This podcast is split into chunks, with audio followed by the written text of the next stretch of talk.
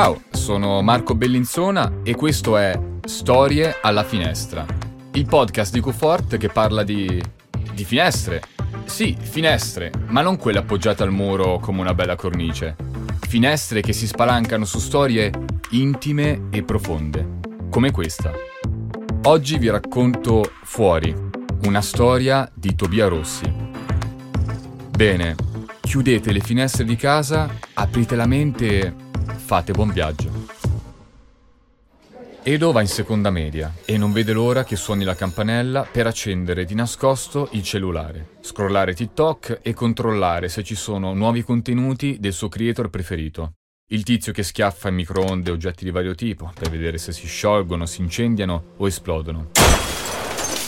Odia quando la Minervini lo chiama alla lavagna per interrogarlo. Preferisce i compiti scritti, dove nessuno sente la sua voce e dove può sprofondare il mento nel colletto della felpa e masticare indisturbato il cursore della cerniera. Odia il laboratorio teatrale e odia la tizia esagitata, che si crede un'attrice, e gli ordina di guardare negli occhi i suoi compagni. Perché? Cosa c'è di tanto speciale in quella moltitudine di occhi da pesce lesso che lo fissano con la palpebra a mezz'asta? Giulia va in seconda media e quando la Minervini fa una domanda è sempre la prima ad alzare la mano. All'inizio i suoi compagni stava antipatica, ma poi un giorno, all'intervallo, Giulia aveva raccolto attorno a sé la classe e aveva spiegato a tutti che non c'è niente di male interessarsi a Shakespeare o ai diagrammi cartesiani. L'autostima non è presunzione. Essere assertivi non significa tirarsela. Glielo aveva assicurato sua madre, che era una psicologa. Da lì gli altri avevano iniziato a invitarla alle feste di compleanno e a passarle la palla durante l'ora di ginnastica. L'avevano persino nominata rappresentante di classe e addirittura amministratrice del gruppo WhatsApp I raga della seconda F. Edo e Giulia frequentano la stessa classe e si sono parlati in tutto tre volte. La prima. A Edo aveva sanguinato il naso e Giulia gli aveva offerto un fazzolettino di carta. La seconda. Giulia aveva chiesto a Edo se se la sentiva di mettersi come capofila durante l'esercitazione antincendio.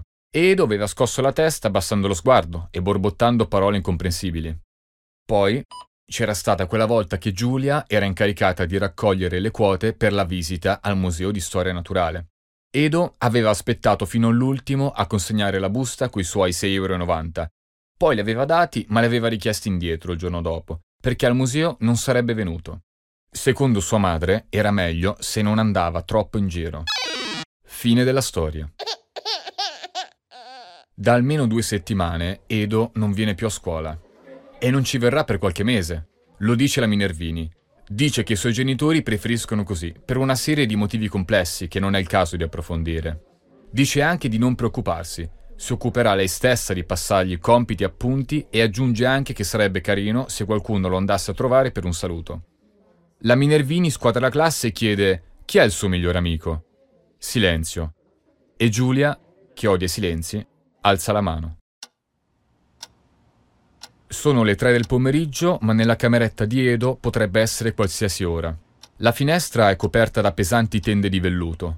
L'unica fonte di luce è il bagliore intenso e biancastro del cellulare, che Edo stringe tra le mani, infagottato in un piumone che indossa a mo' di mantello. Giulia sosta sulla soglia accanto alla madre di Edo, che le dà una piccola pacca sulla spalla e si allontana, chiudendo la porta dietro di lei. Edo neanche si accorge che Giulia è entrata, continua imperterrito a scrollare reel sul telefono. Giulia si fa coraggio, lo saluta, ma Edo neanche alza lo sguardo.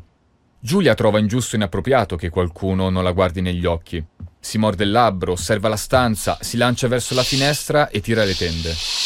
Tutta la luce di quel pomeriggio di gennaio irrompe nella stanza e frusta il viso di Edo. Oh, ma sei fuori? Giulia ride. Edo le dice che non c'è niente da ridere. Giulia ribatte che era l'unico modo per attirare la sua attenzione. Edo le ricorda che nessuno l'ha invitata. Giulia precisa che ci tiene a sapere come sta e gli chiede se ha bisogno di essere aggiornato sul programma di storia. Edo borbotta che la Minervini gli telefona ogni giorno e non ha bisogno di niente e invita gentilmente Giulia ad andarsene. Ma Giulia resta lì e guarda fuori dalla finestra. C'è un parchetto per bambini con giostrine arrugginite, siepi malconce e alberi più giallognoli che verdi. Un'area cani non esattamente ordinata e pulita. Edo, ti propongo una sfida. Anzi, no, guarda, non puoi farcela. Che sfida? Ma niente, dai, vado che ho il cineforum alle 4. No, adesso mi dici. Smetti di guardare il telefono e guarda dalla finestra. Silenzio. Edo la studia con la bocca socchiusa. Hai capito bene? Metti via il telefono e piazzati davanti a questa finestra. Niente schermi, niente tablet, solo quello che vedi da qua, in tempo reale, in un luogo reale. Ma lì sotto non succede un cavolo. Appunto, vedi? Non sei in grado. Sei schiavo dei social. Giulia vede che Edo stringe i pugni sotto il lenzuolo. Sì che ce la posso fare. Non sono schiavo di un bel niente. Allora proviamo. Giulia tende la mano verso Edo. Dammi il telefono. Edo fissa Giulia, senza capire se lei sia dalla sua parte oppure no. Ok, prima però disinstallo le app e tolgo la scheda. Il resto del pomeriggio Edo lo passa piazzato davanti alla finestra. Che noia. Niente. In quello stupido parchetto non succede niente. Un tizio con un cane, due signore a braccetto, una mamma che trascina un bambino che vorrebbe a tutti i costi fare tappa all'altalena. Osservando quel niente, la testa di Edo inizia a popolarsi di pensieri. Chissà come stanno i suoi compagni, chissà se qualcuno sente la sua mancanza, chissà se sua mamma è tornata al lavoro e se suo papà è ancora in viaggio. E le ore passano. È sceso il buio. Arriva così presto l'inverno. Ecco il vecchio Pierre del terzo piano e il suo piccolo meticcio Grizzly. Pierre parla al cagnolino senza sosta, gli lancia un rametto e quando Grizzly glielo riporta, Pierre lo prende in braccio e lo fa volare dicendogli Bravo Grizzly, bravo! Pierre avrà quasi 80 anni, ma quando è da solo con Grizzly tira fuori un'energia da ragazzino. Edo ha sentito sua madre dire che è un uomo molto solo, poverino ma vederlo giocare scatenato con Grizzly non sembra solo affatto. Arrivano Erika e Gabri, che hanno 16 anni e abitano da qualche parte nella scala C. Erika spintona forte Gabri, poi siede impettita sulla giostrina. Gabri la raggiunge e gesticola come un matto. Erika scuote la testa. Pierre e Grizzly se ne vanno senza dare nell'occhio. Edo pensava fossero una di quelle coppie perfette che vedi su TikTok, Invece, a quanto pare, hanno problemi e tanto da discutere. A furia di litigare si addormentano, la testa di Gabri sulla spalla di Erika. Forse hanno fatto pace. Stanno così per una mezz'ora buona, mentre i pensieri di Edo vanno al significato della parola amore. Che senso ha stare con un'altra persona? Perché poi? E poi, stare in che senso? Elda, la rigida catechista che abita nel palazzo di fronte, svolta l'angolo e raggiunge il parchetto. Con lei c'è un tizio alto, con una giacca elegante e la testa piena di riccioli. Edo non l'ha mai visto. Erika e Gabri si accorgono di loro e se ne vanno abbracciati. Elda li osserva allontanarsi e poco dopo inizia a parlare a voce alta col tizio.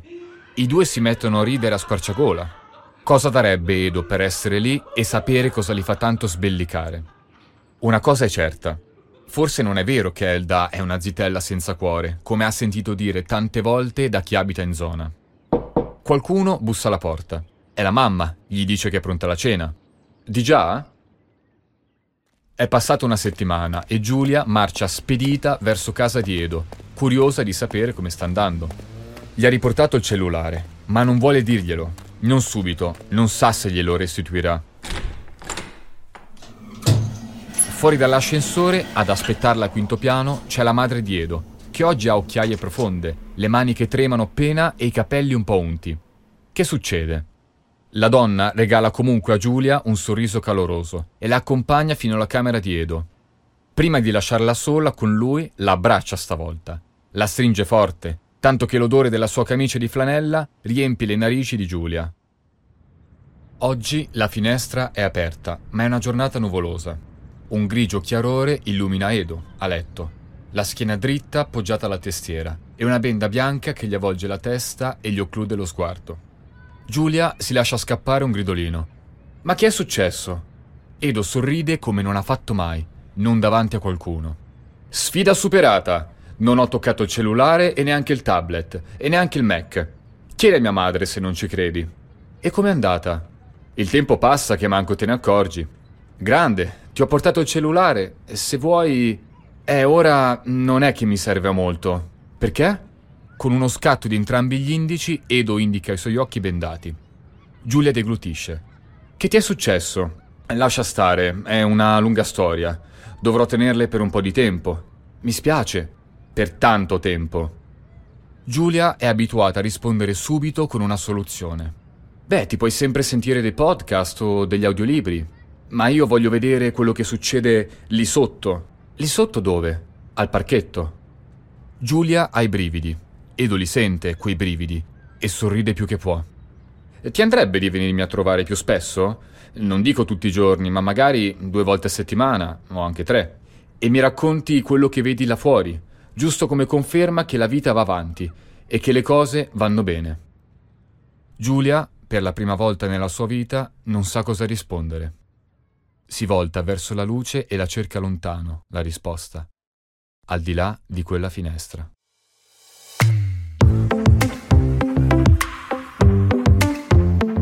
Grazie per avermi ascoltato. Storia alla finestra torna il prossimo mese con un nuovo punto di vista narrativo.